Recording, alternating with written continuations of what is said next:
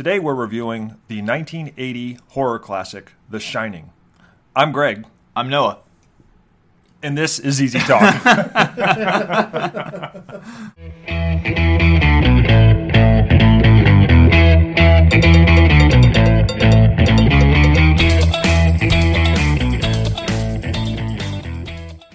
Hello, hello, and welcome to the show. So you heard that right.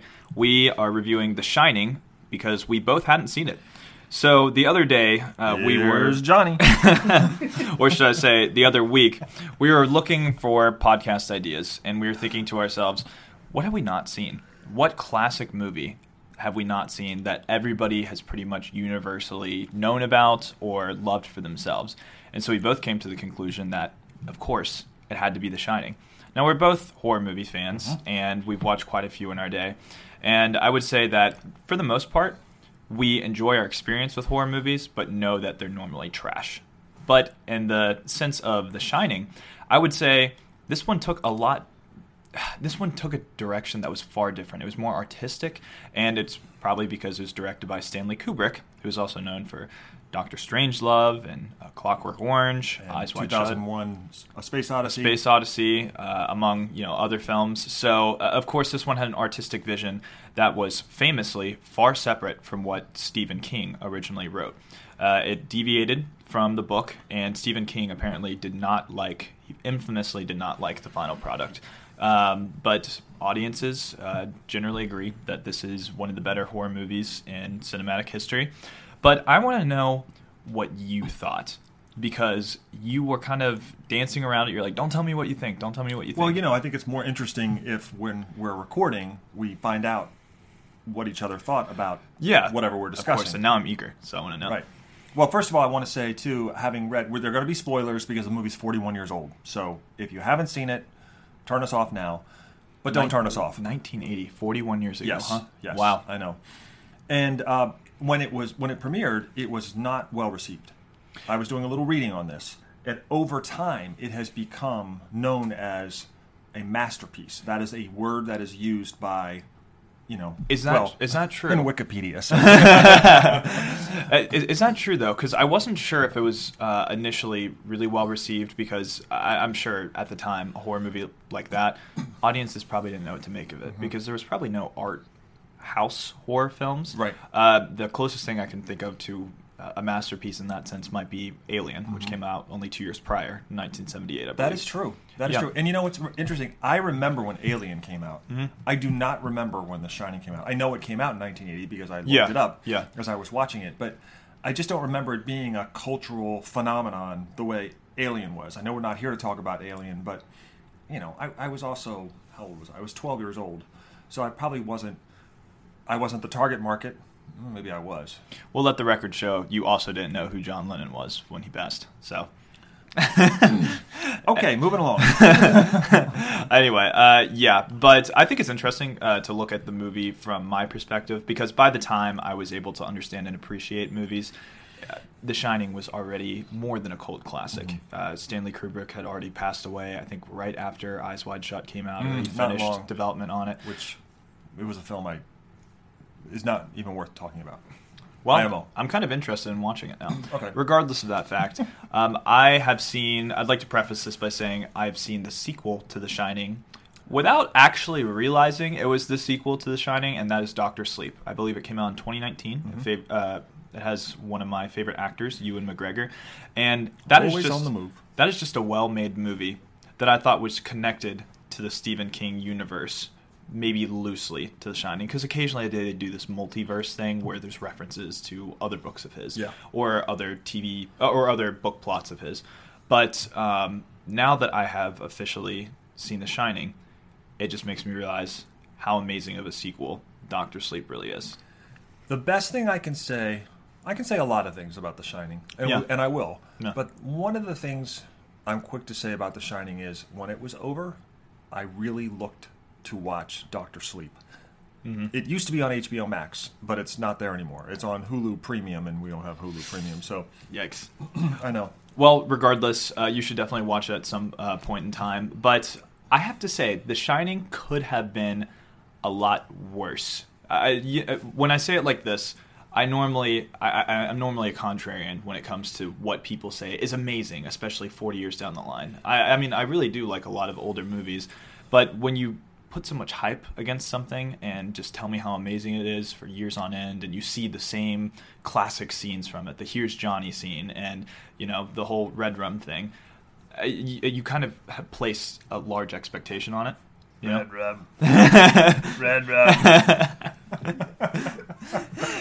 So if you've seen The Shining, that's not weird. If you haven't, then we apologize. Um, but then why are you listening There's to a a lot spoiler of weird cast? things in this film. Let's talk about these weird things. yeah. Uh, first of all, there was um, a ton of nudity. I didn't realize uh, I that know, was right? going to For happen. 1980? Yeah, um, and maybe I maybe things like that were around at the time, but I think Stanley Kubrick also featured a lot of those themes Mm-hmm. in A Clockwork Orange, which was extremely controversial at the time. He already had an X-rated film out.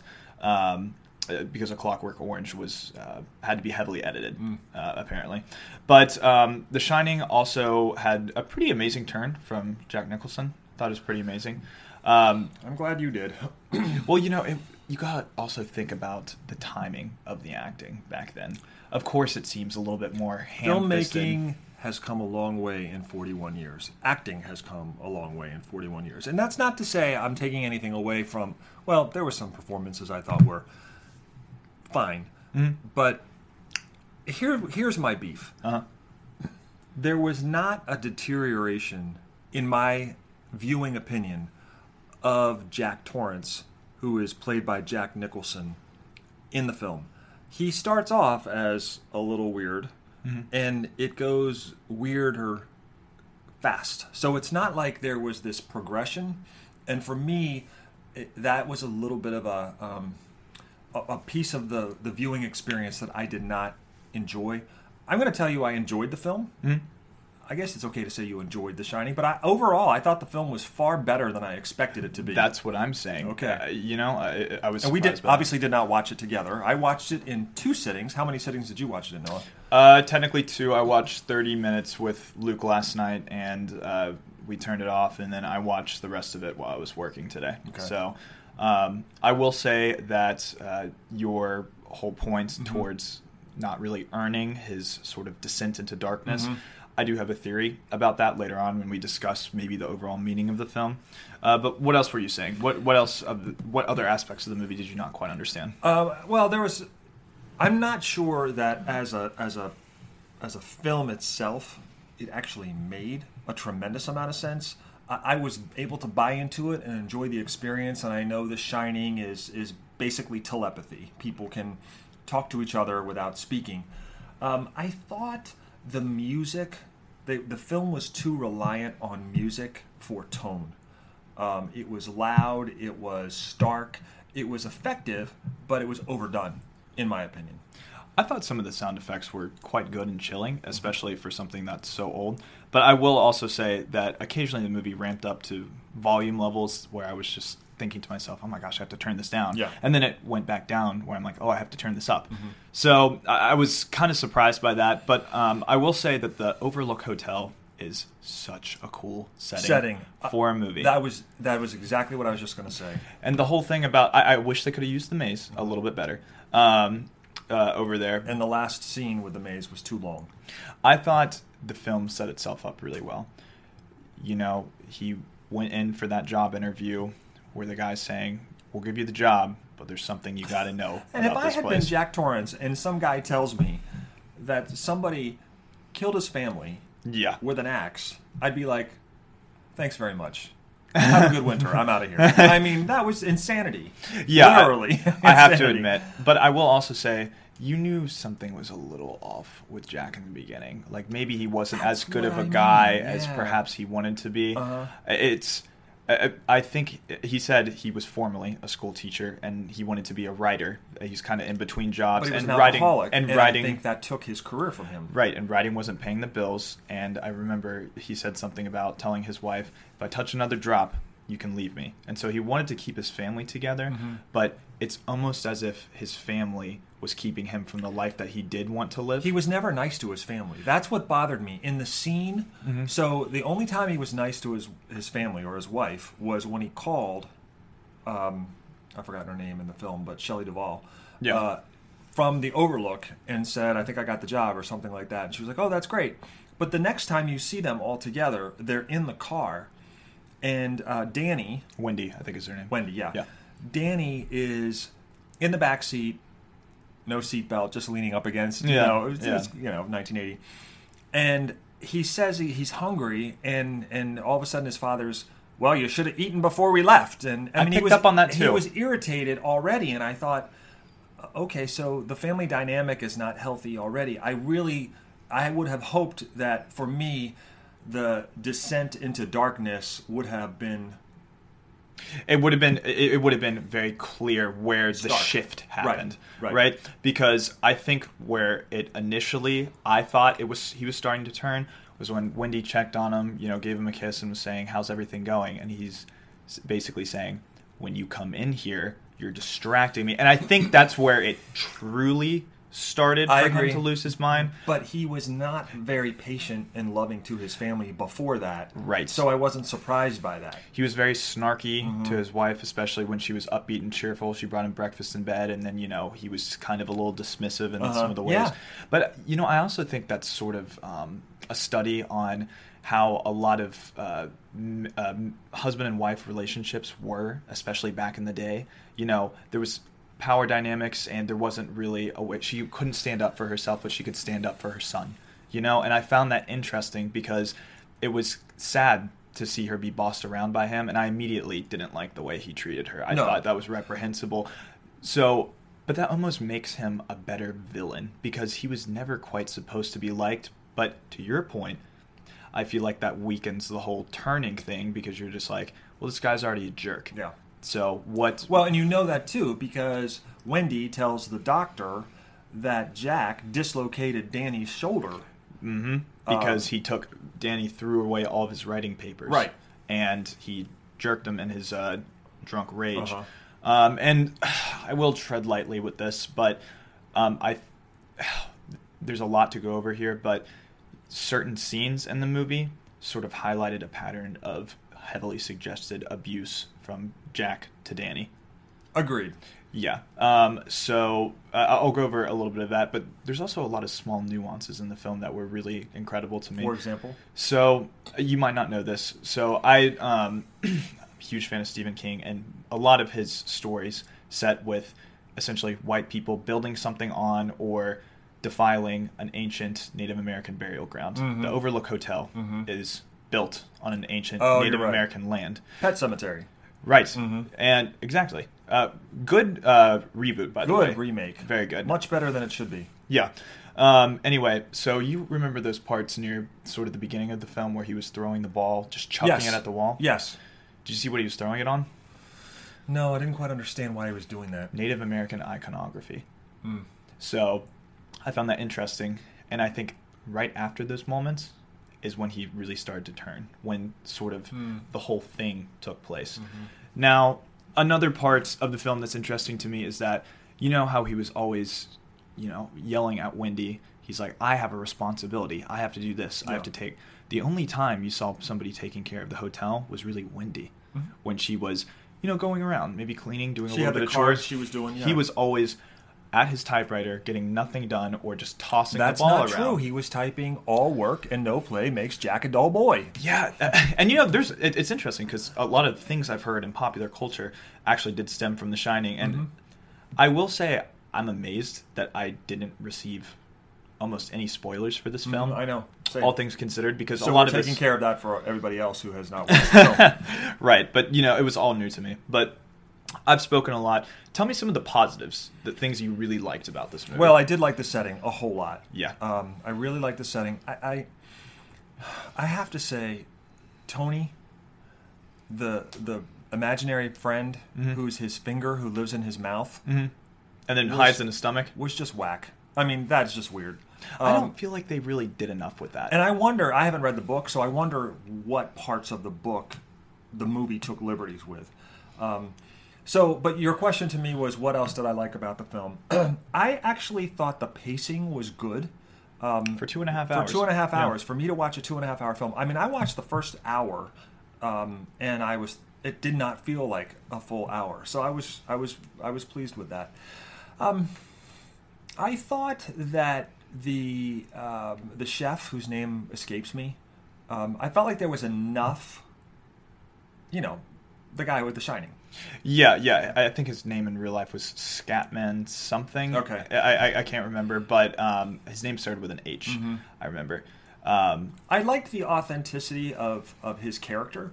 it was wasted though. Eventually, Oh, really? he could have been. He set Somewhat himself up to be. anticlimactic. Yeah. He set himself up to be more of an all-knowing figure, more of a mentor. I agree. to I uh. Danny, but um, it makes a little bit more sense once you see. I thought some of the imagery was was good. Um, I mean, I, okay, how many times have I kind of see the blood coming from the elevators, right? I mean, happened but three times. three times, yeah. Um, I didn't think that the the twin girls were overdone, which I was pleased with. Yeah, they appeared maybe five times, Yeah, but they were used often. sparingly and in a very disturbing way. I would say, you know. I thought we were going to get more from the bartender when Jack goes in and he's envisioning the bartender giving him his first drink since he had been sober. You know what the bartender's name was? No. Grady. Yeah.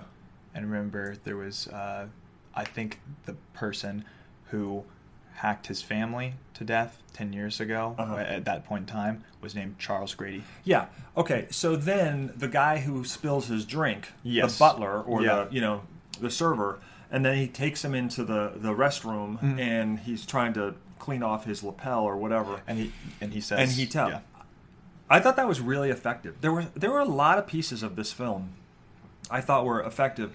I also thought that first of all, I thought I felt really badly for Danny because yeah. he is this child who is left in this in this cavernous space by himself to ride his big wheel or his tricycle um, and and play Mm-hmm. by himself and somehow or another if i was told not to go into room 237 When you're a kid, what are you gonna do? no no no Oh. i do not go on the second floor Oh, that's you're, what you're, i do You're a rule follower. no, Okay. I'm scared to death of room 237. So, and as soon as the room door opens, 237, Mm-hmm. I am so out of there. Oh, you know, it's it's a horror movie. I know it's a horror movie. Everybody There has were a penchant to certain- There were explore. certainly parts of this that felt very much like a horror movie. I have to say this at the at the end, and I don't want to skip too far ahead because I really did enjoy this film. Um, at the end, when she pushes Danny out the window Mm-hmm. of the bathroom, and she's trying to get out of the window, She so could have gotten out of there. break the window. I. she had the knife. she had the knife. I and, mean, I mean, plus, what was she like? This big around? Yeah, I mean, know, right? I, mean, it was interesting too because the second time she tried to lift it up, it got stuck more. It did. and it didn't go up as high. Right. And I was like, well, maybe if you tried a little bit harder, you Uh-huh. could get through. But you know, it's all. I, I get it. It's it's all for the dramatic effect. Yeah. Of the movie. Yeah. Um. I mean, you you asked me what I liked about it, and I haven't really named a lot of things, but I just thought overall it was it was very effective. Um, you know, the scene where she's backing up and she has the knife, oh, she has the bat, and she's swinging it a little bit at him when he's walking and I was steps. surprised that she hit him with it because I am too. She got him good She got him a couple good. times. I know, Yeah. which was good for her. Yeah, because normally you don't see that. You see, uh, you see him doing all the hurting, Yeah. uh, and then you know she really, she really stepped up for her family. Mm-hmm. She defended, uh, she defended herself and her son very well, and I mean, I mean, he really fell down the steps there too, did. not he? Yeah. What did you think of her acting?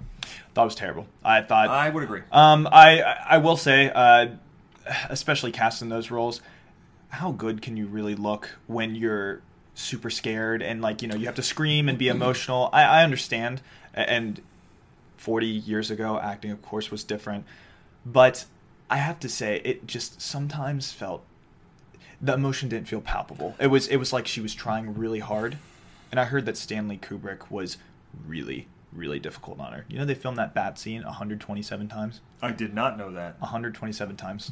So Well, I will say this. Um, as much as I didn't love her performance, I did think the scene that we've all seen a hundred times, Mm-hmm. where he, you know, takes the axe and and goes Mm-hmm. through the bathroom door, and she's there with the knife. I did feel like her demonstration of terror was Yeah. quite quite good, quite effective. I thought, yeah, yeah, I'd be terrified right now. And you know, there's an, always another side to that argument too. It, we always criticize it, but if we were in a situation, this unbelievably dangerous, scary situation like that, I mean, wouldn't we probably react like we were, you know, insane? I would have broken that window. I would have gotten out on that snowbank Yeah, and slid down the Overlook Hotel no matter what. Yeah, I, I mean, uh, I, I'm telling you, and I love that she didn't just sit back and then just the whole. He comes through the door. She took her opportunities. You know, she did. She, took she her got him. opportunities. She stabbed him. Yeah. Um, so we've talked a lot about Wendy and what we've thought of her performance. Overall, I actually liked her as a character. I just thought her acting wasn't very good. Um, tell me more about what you thought about Jack Nicholson's performance and why you didn't like it. Okay, so I'm not a Jack Nicholson fan. I think Jack Nicholson is the same in every film. Um, I thought I think he's been very good in some films. I probably because I have seen that scene or a still of that scene, the same still that we see when you look at the the poster of The Shining. Uh, All of his acting reflected that facial expression. Um, I thought it was over the top.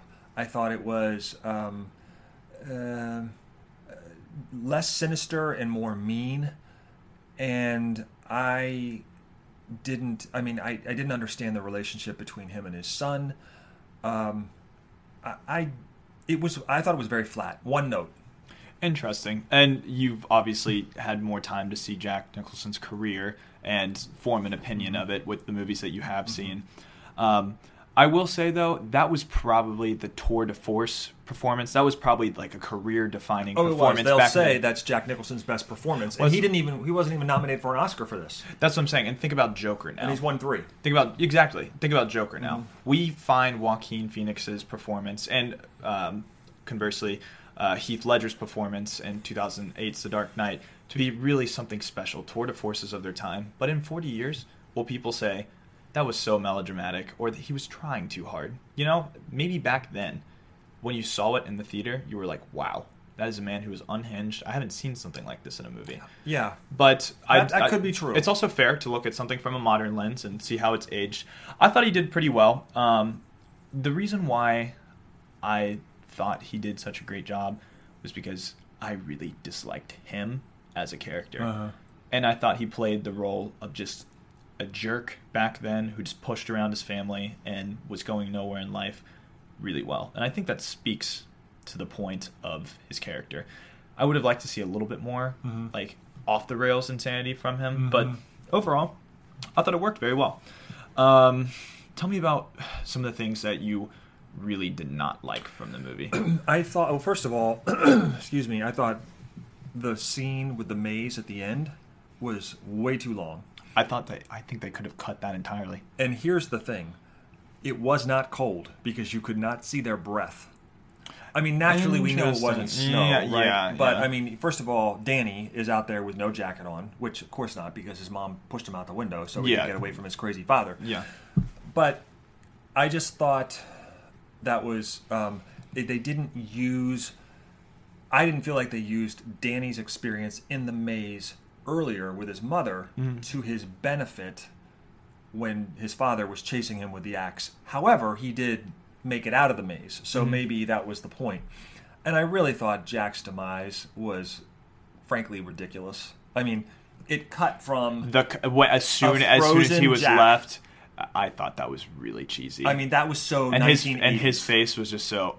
Yes, exactly. And you know, I've actually seen did, that did shot you, in a did, meme. did our listeners see that face you made? You just made. I'm glad they didn't. Okay. But uh, I've actually seen that shot in an old meme, uh, old, an old meme Yeah. before. You know, um, I, I thought it was a little anticlimactic, honestly, well, you know, it, it's exactly it cut from, sorry, the maze Yeah. into frozen Jack Torrance. Well, you know, basically he has nobody to help him, and like he's uh, he's going to be alone, so he's probably going to freeze. I think that would have been better left to the imagination because the Agreed. film in general is open to so many different interpretations, mhm. and uh, to this day, people have you know four, five, six theories on it. Even Kubrick had a theory on how it ended. He didn't even have a definitive idea, like a, a definitive answer to how it was.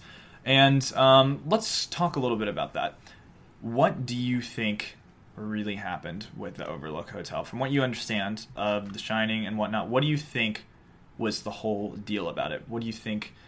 I guess is the f- meaning of the film and the plot as you understand it. Well, you know, remember, remember the shot in 1921 at the very end. I thought it was 20, 1928, but maybe 21. Yeah, yeah. that's what I was just going to say. So I guess,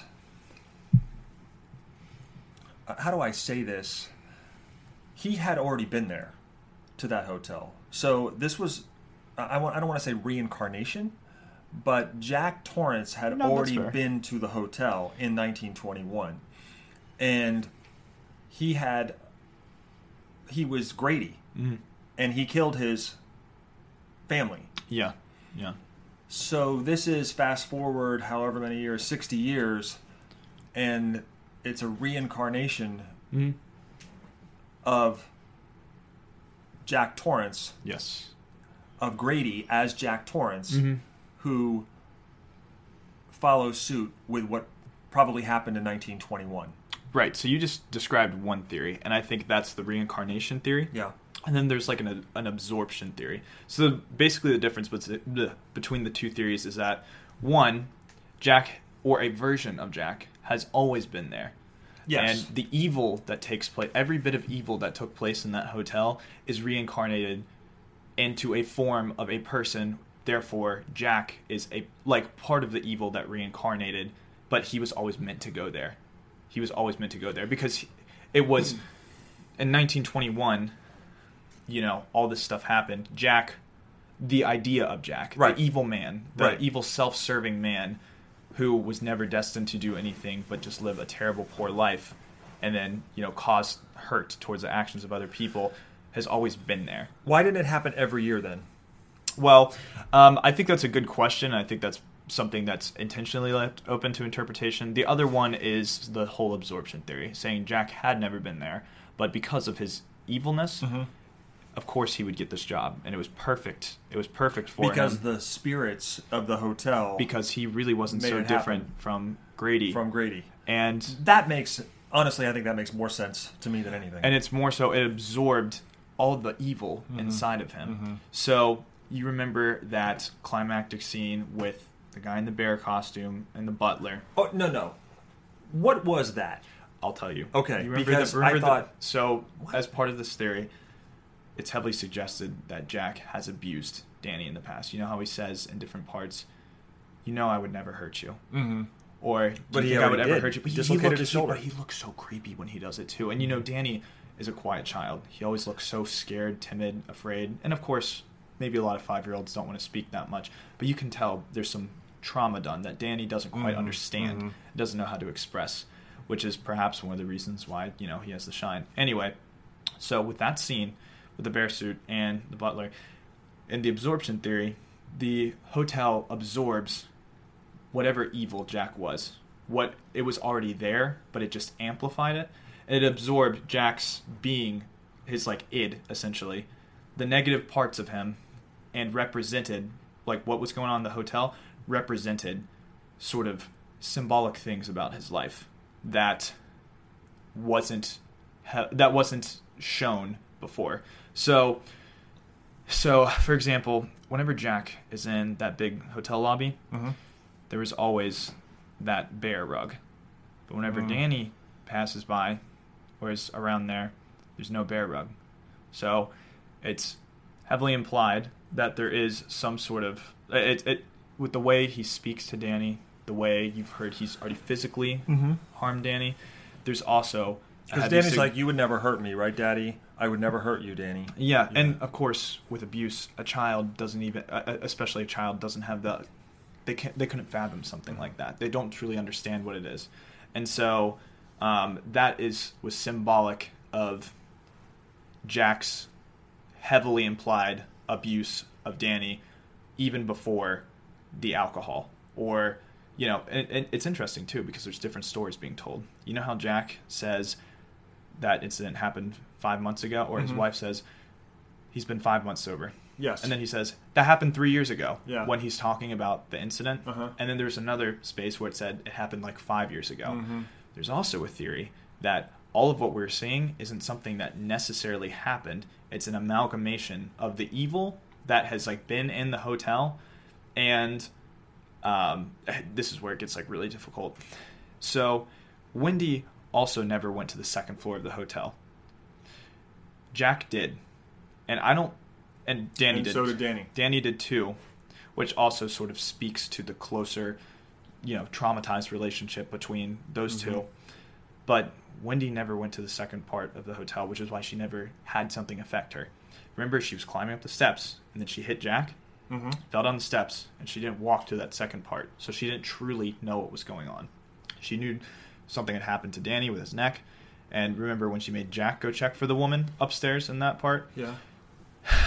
there's like another theory that on a certain part of the hotel is where like most of the evil lies and it's more so like an amalgamation of uh, where the evil was concentrated i think that's where the hacking happened from the charles o'grady Yeah. type of person so And I did think those scenes were well done, where Danny looked up and he could see the images of the slaughtered family. I personally think that's the most effective way to do things. Yeah. Quick, Yep. suggestive, Yep. but not quite. But you're Yeah. just like, what happened? But what was, was the that? deal with Danny's neck? So he, I think he actually was. I think he actually himself, or was it Tony the the finger finger imaginary friend in his mouth? No, it was it was the woman. I think the woman actually did it. Oh, oh, okay. and and let me just say, and Doctor Sleep, you will understand all of this much. I want to watch more. the sequel now. It- you know what that says? That speaks well of a film when you watch it Mm-hmm. and you want to see the sequel.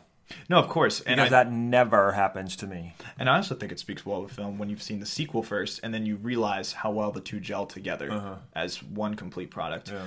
Um, but yeah, I, I think you know. So uh, without giving you spoilers for Doctor Sleep, The Shining. Remember, he says it's all in your head. Yeah. it's things in your head, but I think those things have the potential to actually harm him. So he went up into room two thirty seven. That woman was chilling, and you know In the bathtub. yeah, I was gonna say, revealed herself to him and just strangled him a little bit. Uh-huh. But remember, he's so traumatized by all his pain in Yeah. the past, he doesn't really know how to vocalize it. He that's why he has his imaginary friend, I think, Uh-huh. because it's somebody he can talk to, and maybe somebody who Well, ex- expresses me in a his hotel inner by thoughts. myself when I was five, I'd have an imaginary friend as well. Well, that's what I'm saying, and um, I, I think it also just speaks to the fact that Jack is a scumbag when he started, you know, kissing the woman too, Yeah. without almost without a second thought. Um, but uh, it, there's so many different layers of this film, and I can't claim to have definitive knowledge Uh-huh. of some of the things that happen because a lot of this stuff is just either heavily suggested unconfirmed or just very popular theories about the film and i think that's what makes it special is because I was able to like it enough without by understanding the general concept of what Mm-hmm. happened and have bits and pieces of it in my brain, but not able to understand the full picture of perhaps what it actually was. Yeah, well, it's open to interpretation. Yes. no question, and I think that's what makes it makes it interesting. There were there were a lot of good things about this film. I liked it a lot. Hmm. Um, how many Z's would you give it? Z On a one to five scale, one to five scale. I would probably say three and a half or four. I knew you would. Yeah, I'm gonna give it four. Yeah, I was really surprised. You know, I don't love old movies. I like I'm- them more than you do, of I'm very surprised with that for you because normally you see a movie and you're like, oh, that wasn't as good as everybody was saying, especially a movie of this level Yeah. of hype. And given that you don't really love Jack, And Stephen King movies tend not to be all that good. I mean, there have and been a few horror exceptions, film, right? Too. It's amazing that you actually found a lot to dissect. I thought with it this. was. I, th- I, you know, honestly, the Overlook was a huge win for me. I thought Mm-hmm. the setting was was creepy, and you know, and I know we need to wrap this up, but I'll, I'll say that you know sometimes uh, as a kid, I remember. Uh, you know, I spent a lot of time in church as a kid, Right. And being alone uh, in church, Yeah. it, it's a big space with lots of rooms. It Your- can be your kind mind, of creepy, Your mind tells you things which that is isn't there. really kind of ridiculous when you think about church. well, of course, you but know. you know, it's it's also something like a hotel shouldn't be scary either. That right? yeah, true, true. You know, uh, it, it's uh, I under, I understand that though. I, but knowing you're the only ones there, hearing Mm-hmm. any sound, I'd be like, uh, no, well, of course, I'm out. I- exactly. So I think that I would be talking on that on that radio Mm-hmm. to those those guys, remember the radio. He disabled it. He disabled it. Yeah. But I, I, I know what you're saying. Um, I think it is also an extreme strength of horror films when they don't just go for, you know, the haunted forest or maybe the haunted house, which can work effectively. But if you present a very strong, unique, and well used setting, uh, that is where some of the best horror films lie Yeah. for me. Because that's really all about where it is. That determines the conditions of the survivors, their environment, how they're going to react to things, what kind of environmental terror there can be. So I, I thought The Shining did a really good job of suggesting a lot of things and sort of playing with your mind, psychological sort of thriller, Mm-hmm. rather than being outwardly in your face jump scares. And that's I what I appreciate because it's a 41 year old movie. Frankly, our our expectations were lower. Yeah. at least mine were, and I was pleasantly surprised. And if I can watch a two and a half hour film and feel like it didn't last two and a half hours, that right there is a win. And this did not feel. I will say the ballroom scene in the gold room. I was a little tired of that. The scene at the bar, I was like, okay, shorten this up a little bit. But Fair enough. You know, but I also have to give props to one more scene, and then I'll stop Of course. when after she knocked him out with the bat and she drags him into the the pantry or whatever it is Yeah, the walk-in, the uh, walk-in fridge, fridge. yeah yeah. um i was really pleased that she got out of there Uh-huh. now watch the rest of the film and you know what happens and how he gets out of there but i was really pleased that he, as he was waking up he wasn't strong enough to Mm-hmm. pull her down and then get out by himself she was smart enough to lock him in there there weren't tr- too many tropey things Right. in this. I, I I agreed, and you know what I was really glad about. You know when he was trying to manipulate her by being like, you know, honey, you know, just, Oh, just yeah. let me. And she didn't I'm fall for it. so glad she didn't fall for that because you know that happens. That Of course. happens. It's such an easy out. Yeah, in no, films. agreed, I- agreed. so I thought it did a lot of things differently, but then again, this set the groundwork for a lot of the horror films we know today. Yeah. And I have to say, the fact that you enjoyed this that much and given its length and just the genre of the movie, this is a huge win for you. i think it was almost worth waiting 41 years to watch And you know what? I, I think that's the best movie watching experience that you can have when it's worth the wait. yep agreed Yeah. So uh, you would give it four Z's out of four five? z's out of five Yeah. Um, I would say just by nature of uh, being a little bit more accurate, I would give it four as well. It, it was thought provoking. It was interesting. It was entertaining and it's it's very much a conversation and starter. effective. I, I would I would definitely say why people I, I can see why people like it so much. Right. So cool. Yeah. So thank you so much for listening to our episode. Uh, I'm sure most of you, if uh, not all, have seen The Shining, but uh, if you haven't and you know us, of course, uh, let us know your thoughts. And if you want to uh, give it a look for yourself, definitely watch uh, Doctor Sleep. That is my recommendation for the podcast. Do you have any recommendations in terms of films or horror movies? Uh, yes. So I, I'm gonna I'm gonna recommend um, a horror movie. Mhm. And uh, what's my favorite horror movie? Is it not Alien? No, no, I'm not. You know, I'm not into these Conjuring films. They're fine, but I don't. I don't the think they're one was scary enough. Yeah. there's the third one that's coming on HBO Max, so maybe that will be a, a summertime episode for us to review or something like that. Oh, it's the worst title too. What's it called? It's The Conjuring Three. The Devil made me do it. How, doesn't that sound like a direct to uh, video? Yeah, which well, it's direct yeah. to HBO Max. Yeah. yeah. Yeah, you know what? I'm. You stumped me here. I, I don't. I don't have a horror film to. I have a horror film not to rec- to rec- recommend not to watch. And what's that? Hereditary. Uh, Okay, gotta come go. on. All right. Well, thank you so much for listening, and don't watch The Exorcist either. It's highly Oh. Rosemary's Baby. That's a good one. Okay. Very effective. Heavy on the music, but it's all tone. You don't really see anything, but it's uh, it's very good, and that's from the '70s. So Yeah. highly recommend. Well, fantastic. Uh, thank you so much for listening. This has been a review of The Shining, uh, and we're glad we watched it. So. I'm Noah, I'm Greg. and this is Easy Talk.